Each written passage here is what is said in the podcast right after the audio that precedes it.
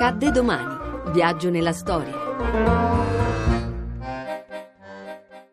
7 luglio 1881 esce la prima puntata di Pinocchio. Tu sei buono, lo so, ma sei debole. Ti fai traviare dalle cattive compagnie. Un vestituccio di carta fiorita, un paio di scarpe di scorza d'albero e un cappellino di midolla di pane. Così si presenta Pinocchio, un burattino fondamentalmente buono che si ritrova spesso nei guai seguendo brutte compagnie. Come tutti i ragazzi, tende alla menzogna, raffigurata da un naso che si allunga a seconda della quantità di bugie dette. Aiuto, fatina mia, guardami il naso, cosa gli succede? Caro Pinocchio, ci sono due specie di bugie.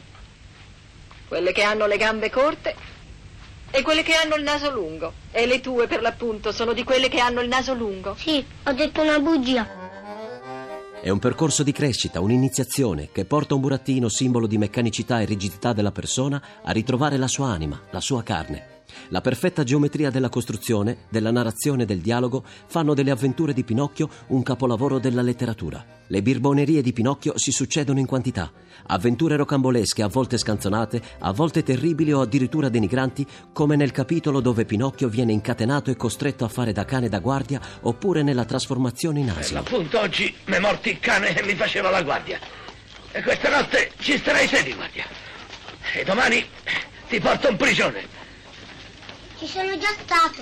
Vergogna alla tua età. Fu ed è ancora un successo popolare di difficile paragone. Un calcolo delle copie di Pinocchio vendute in Italia e nel mondo è impossibile, anche perché i diritti d'autore caddero nel 1940. Pinocchio è stato fonte di ispirazione per un'infinità di artisti. Indimenticabile lo sceneggiato televisivo trasmesso dalla RAI nel 1972 di Luigi Comencini, con Nino Manfredi nei panni di Geppetto, Andrea Balestri e Gina Lollobrigida ad interpretare rispettivamente Pinocchio e la fata turchina sulle note composte da Fiorenzo Carpi. Per tua norma, io sono una fata. E le fate, come sanno tutti, non sono mai Non cattive. posso nemmeno strapparmi i capelli dalla testa perché Molti modi di dire rimasti proverbiali, dal ridere a crepapelle al paese dei balocchi, da mangiafuoco al grillo parlante, senza dimenticare il gatto e la volpe, gli ingannatori per eccellenza, ai quali dedicò un brano Edoardo Bennato nel 1977.